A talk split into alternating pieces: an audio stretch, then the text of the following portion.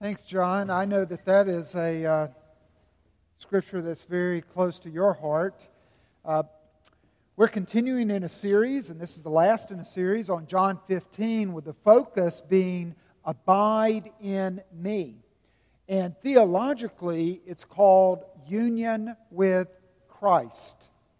And it is said to be the most important truth in all of Christianity. And so, to understand our union with Christ, the consequences and the promises to us, is to understand how God works, is to understand our new life. And this morning, I want you to see that as we look to try to understand exactly what does my abiding in Christ, as He beckons, He says, Abide in me, remain in me, stay in me, be in union with me. What does that look like? How do I know if I'm doing it right? And what he does is he offers to us a sermon of his life. You see, time is growing short. Here in John 15, Jesus Christ is just hours couple of hours away from being seized in the garden. So he doesn't have time for a lot of words, and he makes every one of them count. So the question must have come to the disciples as he's saying, Abide in me and I in you, in verse 4, as the branch cannot bear fruit by itself unless it abides in the vine. Verse 6 If anyone does not abide in me, he is thrown away like a branch and withers. The disciples must have thought, what, is it, what does it mean, abiding in you? I, I see you pointing to a, a vineyard or to a, a, a grape arbor over there, and you're saying, we're like branches, and you're the vine, and you're rooted in God. But, and he says, if you really want to understand, look at my life. The relationship that you're going to have with me mirrors the relationship that I have with God the Father. If you want to, to, to look and to see what abiding in me and my love looks like, look through the glass or the lens of how the Father loves me. And so I want to show you three things this morning that he tells them about his relationship with God the Father that are true or are to be true for us. First of all, that we are to enjoy the love of God the Father. We're to experience the love of God the Father. And we're also to experience the love of Christ's commands. And then lastly, we're to experience and we are to love all of his friends. Or as we would say at Two Rivers, Everyone who is a friend of God is a friend of everyone who is a friend of God. Everyone who is a friend with Christ is a friend with everyone who is a friend with, with Christ, no matter how awkward or difficult that person may be. And so, this morning, uh, I would tell you that as we look at each of these three things, this when I went uh, to Scotland on sabbatical, I left with one verse weighing on my heart. It was like a, a, splinter in my mind. It wouldn't, it wouldn't go away. And that verse is in John 17, verse 23. It's in a chapter that we, we call the high priestly prayer. It's just a couple of hours away, uh, probably about an hour and a half away from John 15. He's going to be in the garden. They're en route walking there now and he's going to fall on his knees and he's going to pray to God. And we have an opportunity through the disciples recording that prayer to hear what he prays about.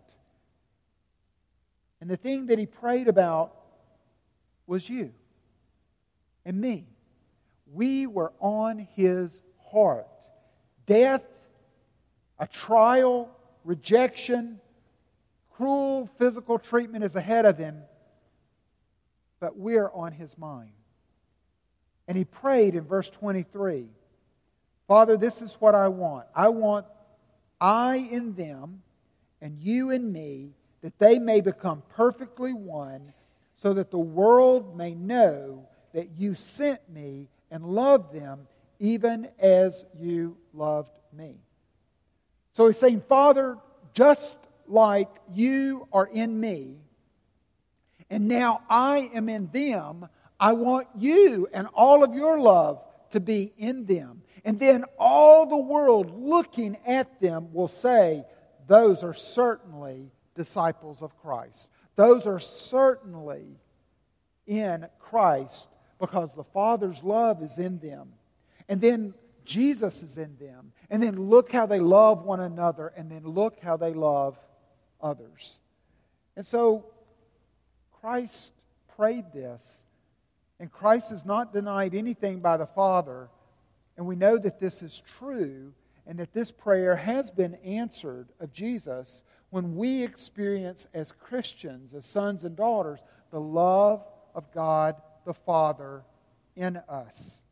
Ephesians uh, chapter 3, verses 17 through 19, the Apostle Paul prays this prayer similarly for the Ephesian church, and of course, us as Christians, for all churches.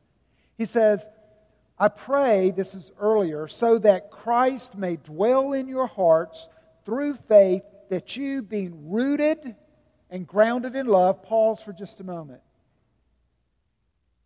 The greatest desire of every man and woman, and I would dare to say child, is this. To be completely loved.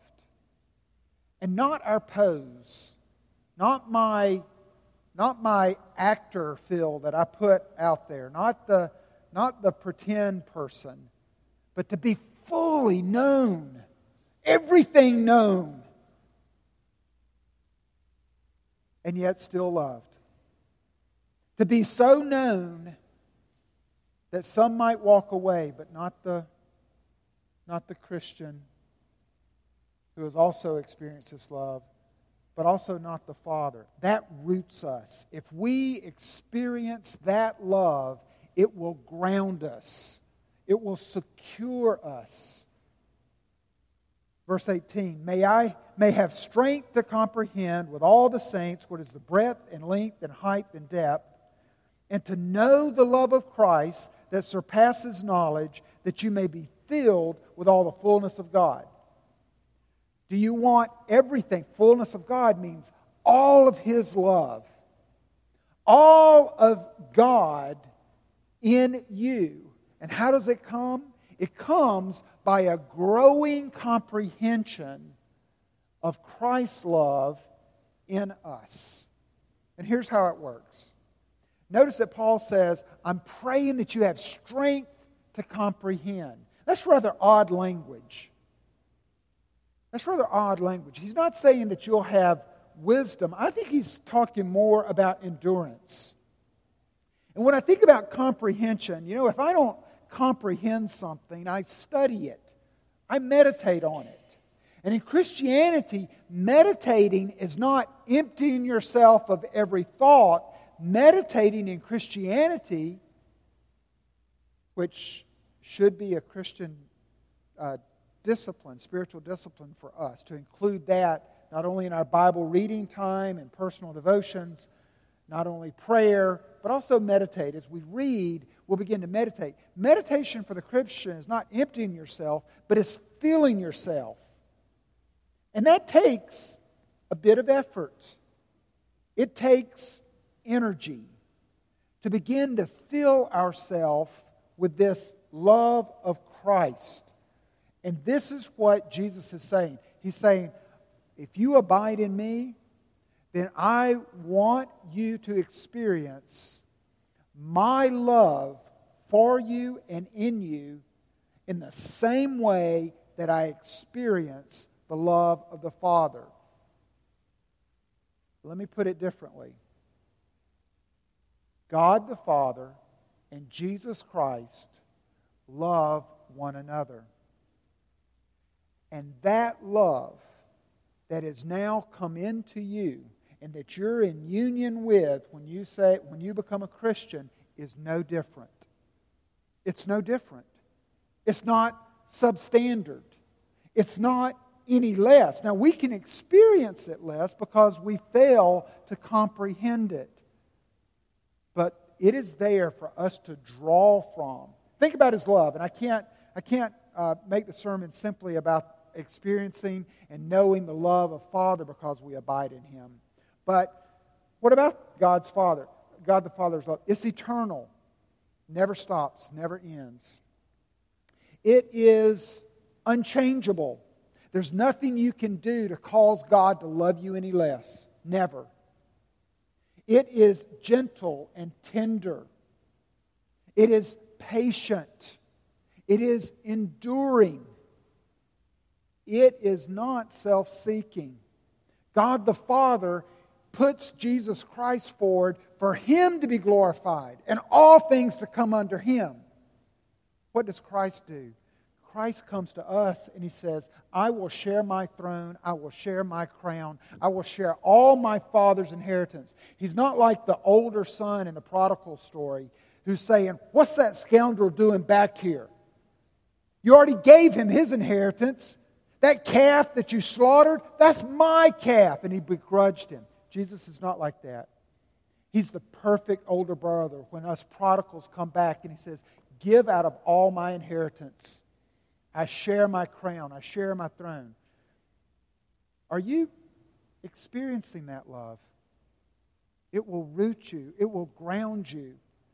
When I was in Scotland, the first day that I was in the community, where I would be preaching on Sundays and have the rest of the week to myself on my sabbatical, I was talking to uh, two members of the presbytery there, an elder of the church, and just talking about the worship there is quite different from what we have. The format's very different. And so I was saying, um, as I prepared to preach, I said two things. Number one, how long do preachers preach?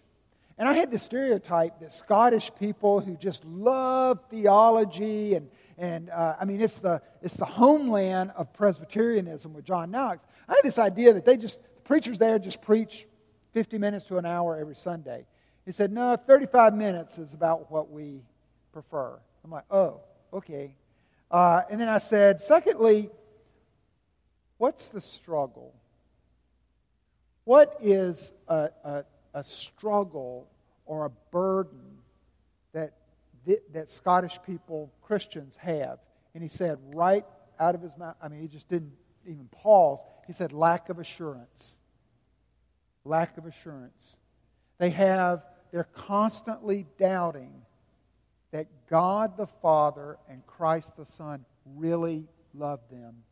They have this sense that God the Father and Christ the Son just kind of tolerate them because they have to. I asked one lady, uh, wife of an elder, we were, we were having lunch, and I had, she had heard, was asking a question about some things I had said in Galatians. And I asked her a question, and I said, uh, Margaret, right now, when you think of God the Father's face looking down upon you, what expression do you see? She didn't answer, and she says, I need some time to think about that. And it's not a hard question, but I think she wanted some time to think it through. Later, and it was well over a week when I saw her again.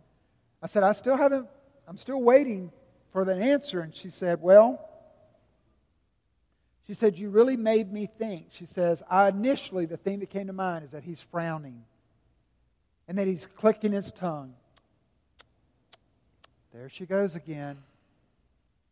And she said, But the gospel tells me that it's, it's a radiant smile that looking to me through Christ, he gives me the same love and he sees me through Christ as his daughter.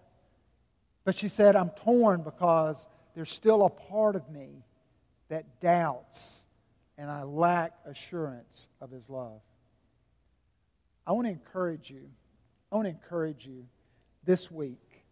If you struggle, if you struggle to understand and grasp, even in the, even in the smallest ways. And this is a rich, rich mine. We need to, to mine ore out of the, the love of God often. Pray a very simple prayer Father, will you tell me how you love me? Will you show me how you love me? Will you reveal to me your love for me? It's a simple prayer, but then be expectant as you wait. Um, I've got to go, but some of you also may need to do some business with God um, in that He is a Father. And as you come to Him as His child, you're coming in that position. And don't see him like you might see your father here on earth. And I know a number of folks have a very strained relationship with their father. This father has no wrath. This father has no anger. This father has no condemnation, no judgment for you. This father has open arms. My mentor, uh, one of my mentors, Jack Miller, called his prayer time in the morning. He said, It is meeting with the Father in the morning. And he said, My Father is already there in this place that I pray, and he is eager, like a father, eager to see his child who's freshly awakened from a night's sleep, to talk to me, to hold me, to listen to me. So some of us need to reposition our prayers and realize that when we pray, we're talking to our Father in heaven. Uh, secondly, if you remain in Christ, if you abide in Christ, then you need to abide in the love of the commandments. If you love someone, you can ask things of them. Love, the kind of love that asks, the kind of love that gives everything, ask everything. And that's what Christ is saying. We hear the term commandment, and we're so, particularly in the West, our self inside begins to stand up when we hear the term commandments. And we think about servitude, we think about rules we think about losing our independence. It couldn't be farther from the case. That's not what Christ is asking when he says in verse 10 if you keep my commandments, you will abide in my love, just as I have kept my Father's commandments and abide in, in his love. Jesus Christ experienced life and joy, and it was his pleasure to do his Father's bidding. He said, I came not to do my will, I came to do his will. And he didn't do it begrudgingly. And he said, If you're my son or daughter, if we're in union with one another, if you're in me, then it will be the same with you. That these commandments of mine will not be a burden or a chore or a labor, but they'll be an act of love. Think about a married couple that are, that are madly in love with one another. One comes to the other and says, I am consumed by my love for you. You may now consume me. You can have everything. Everything that I have is yours. And it no longer looks at self to serve self, but it looks to the other and it finds completion and fulfillment in loving the other. And we read in James 2, verse 22 through 23, that faith, you see that faith was active along with his works, and faith was completed by his works, and the scripture was fulfilled that says, Abraham believed God, and it was counted to him as righteousness and he was called a friend of God. Abraham didn't simply, when he was in the Ur of the Chaldees as a pagan, God came to him and he said, I put my love upon you. And now I'm calling you to follow me. And Abraham believed, and he said, I will follow you. I will follow you. And did he go? He did. In other words, faith had legs. And so, one way, we can certainly say, I want the love of God the Father. But as that love now, I'm in Christ and I'm abiding in Christ, that love can make request of me.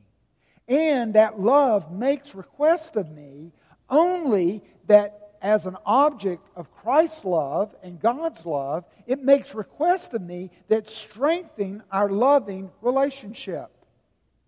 They either teach me how to love God and Christ, or they teach me how to love myself. All right, now I'm going to. All right, I know we got kids in the room, so I'll say this very sensitively. When Wendy and I first got married, some 34 years ago, I didn't know squat about girls or women. For crying out loud, I went to an all male school, and uh, I was just too geeky and uh, couldn't get out of my own way in high school. Dates, to me, I was a nervous wreck. Well, here's this beautiful woman, and I'm now in a relationship with her, and we get married. So, you have this thing called the honeymoon after you get married. And I was a nervous wreck because I was like, I, I really want to get this right. And so, in speaking with Wendy, as we're driving, going to, to Gatlinburg, Tennessee, a chalet that we had rented there for our honeymoon, I said, I want you to teach me how to love you. And I want to know, I want to know, what do you like? What do you think about? What do you dream of? And it wasn't hard at all because I was so loved by her. I was saying, Teach me so I can love you. And Christ's commands are that way. They're not burdensome when we see it as a lover to another lover saying, Here are my happy commands. And all of these commands aid in our relationship as you abide and remain in me. The psalmist in Psalm 119 says, In your steadfast love, give me life, that I may keep the testimonies of your mouth. And then in verse 124, he says, Deal with your servant according to your steadfast love, and teach me your statutes. What comes first, commands or love? It's always God saying, I love you. Remain in my love. You are now in a relationship with me. Have all of my love. And then from our love of Christ and his love experienced, out of that steadfast love, he issues from his mouth commands, wishes, desires. That's the testimony of his mouth. And so I've been praying this week for myself out of the valley of vision this Father, give me grace to be holy, kind, gentle, pure, and peaceable, to live for thee and not for self, to copy thy words, acts, spirit, to be transformed unto thy likeness, to be consecrated wholly to thee, to live entirely to thy glory. So, what happens is is you see someone who is emptying themselves in order to be filled with the, the love of God. We said we had this illustration from the very beginning here in John 15 that Christ is pointing to a vine. And he says, I'm rooted, I'm that vine that is rooted in the love of God my Father. And then from that vine, we come forth as branches. And he says, I want you to take sustenance from my love. And more than that, there is now no obstacle from you experiencing my Father's love that comes from the root, but is coming through me to you. You can see and experience the Father's love by abiding in my love. Nothing is denied you in that love. And now, grow. Gerald May, in his book on addiction, makes this comment It's important to see that spiritual growth process involves far more relinquishment than acquisition. In our culture, we are conditioned to expect growth to involve acquisition of new facts and understandings. To put it neurologically, the functional systems of our brain are used to elaborate upon themselves as growth happens. We have, in a way, become attached to the very process of expanding our attachments. Simply put, spiritual growth is more a matter of subtraction than it is addition. The commandments of God are not simply going through and writing out all the commandments, committing in the memory, and saying, okay, I'm going to do that. I'm not going to steal. I'm not going to, I'm not going to speak harsh words to someone else. I'm not going to. It's, it's not something, it's not a burden. His commandments are really more saying, less your will, more my will. Less your way, more my way. It's in, here's what it would look like that you would always keep your nose in one of the Gospels. That no matter what your Bible reading plan is, and there's some wonderful reading plans, you would always try to keep an eye on Jesus Christ. And in watching Jesus Christ, you're listening to hear his voice. You're watching how he interacts with people. You're watching this Christ, and you, you're going to find that his commands are really few. And you're going to find that they all help us to conform in a loving relationship with him. But as you watch Jesus Christ, you say, I want to be more like that. Keep your nose in the Gospels. So we're praying to experience the Father's love. Father, tell me again how you love me. Show me your love this week. Remind my heart. Help me comprehend. Help me. How wide is your love? How deep is your love? How high is your love? Begin to do that work of, of prayerful comprehending His love. It will root you.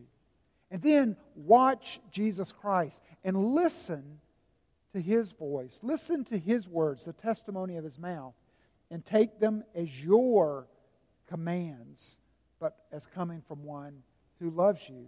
And then lastly, not only experience the love of God the Father, not only experience a love for the commandments of Jesus, but also abide in the love of his friends. John 13, 15 says, I have given you an example that you also should do just as I have done to you. Jesus Christ said this as he was washing the feet of his disciples at the Last Supper. The word, the, the word in verse 17 where it says, These things I command you, the word there for these is a directional word. So if I could say, these things over here, these things. And in, in Greek, in the way that it's used here, it's to say, if you want to understand my commands that I'm asking you to love, here's where all of my commands lead it's a mutual love. I love you, you love me. What a happy command. I now say, here's my command love one another. Love one another. Don't love one another first. Love me first. But then in that love, you can love one another. And what does that love look like? Well, it looks like the love that Christ has shown to us. It's selfless and it's sacrificial. How can I do that? As I experience His love, then I'm able to then love one another. And let me um, let me just say that. Let me say. Let me address two people before I end. First of all, there's some of you who have a theology or a Christianity that says it's me and God. Man, I love, yeah, I love God the Father and I love His commands. But this last part about loving His friends, people are messy. You don't know the hurt that, that, that I've received. Do you know what? I mean, you just, people just take and take and take. It's just me and God. I love God, but boy, I just stay away from people. I don't need people. I don't need anything that people can give me, and I don't have really anything to offer them, so I'm just a Christian. It's just me and God. No. Jesus says, love one another. It's a command. And if we read the word these correctly, it is what every command points to to love God and love one another. And that's how Christ was able, when the lawyer tried to put him in a corner and said, Okay, out of all these 678 commandments, which one is the most important? He said, The most important is love God with all your heart, mind, soul, and strength. But then the second is like unto it. In other words, it's inseparable. The other side of that coin is love your neighbor as yourself. You can't love God if you don't love your neighbor. And you can't love your neighbor if you are not experiencing the love of God. So, you're not obeying the command. Secondly, for those that perhaps are regular attenders at Two Rivers and maybe it's crossed your mind, you know, these guys aren't so bad. I, they like me, I like them. I'm, I think I might join this church. This might be a good church to join. You need to realize we are messed up. I'm not trying to send you to the doors. We are we're messed up, but we're sons and daughters. And we're we're in this place and we are committed to love one another. We're committed, we will by the power of the gospel, we are growing able. This is a safe place. We're growing able to make ourselves vulnerable. We're losing our pose because we know that at Two Rivers, we're saying we're committed to love anyone that God brings into this place because of the way that God is committed to love us through Jesus Christ. So, welcome. But know that about us. Know that about any church. Any church that you join will say, you know, Yes, we are to love one another, and we're a very loving church. But the test comes do we love each other when we're difficult? Do we love one another even through the hurts or the, the wounds that we can inflict upon one another? Do we fiercely commit to loving one another just as God is fiercely, through Christ, committed to love us when we're at our worst? Christ says, where that takes place, it's transformational. That love transforms me. When you love me at my worst, that's a transforming love. You become God's fingers on His hand, loving me, and I experience again the love of God that has surrounded me with sons and daughters that love me in this church family. The word well, Jesus Christ says that when it's all boiled down, it comes down to this. The way that you'll know a person is a Christian, the way that you'll know that a person abides in Christ, that they're in union with Him, is that they're in union with love, the love of God the Father. And it roots them just as Christ was rooted in that love. And they do. They, they draw from the vine. And they obey his commands. It's a loving, intimate relationship. And there are other branches there too, next to us. And we love them. And we come to be known as Christ's disciples. Not by our great knowledge, but by our acts of love to one another. What a vision for Two Rivers. What a vision. You know, I think if we were to start a church, what if we put the name two, like two rivers in the church? You know, like there's two rivers. Wando's not counted as a river necessarily, but there's two rivers in Charleston, and it makes a peninsula. And what if we say one of the rivers is the love of God? That we experience, we give, God has put his love upon us, and we worship and give him our love. But then out of that flows another river. That river is a love for one another and being loved, deeply loved by one another. Wow. What if we name a church that? Two Rivers Presbyterian Church. What if we become a people who are known for that and model that? Where will the strength come to do that? People, people take you're you're a lot of work. You are. And you're going to come back at me and say, no, wait a minute. If we're comparing notes, Stogner, all the time, the energy to do that comes from here. Whenever you look to just keep on loving another person, it crosses your mind how can I just continue to love this person? We look again and draw deep. We eat from this feast, we drink from this cup the very love of God through Jesus Christ. And that fills me with His love.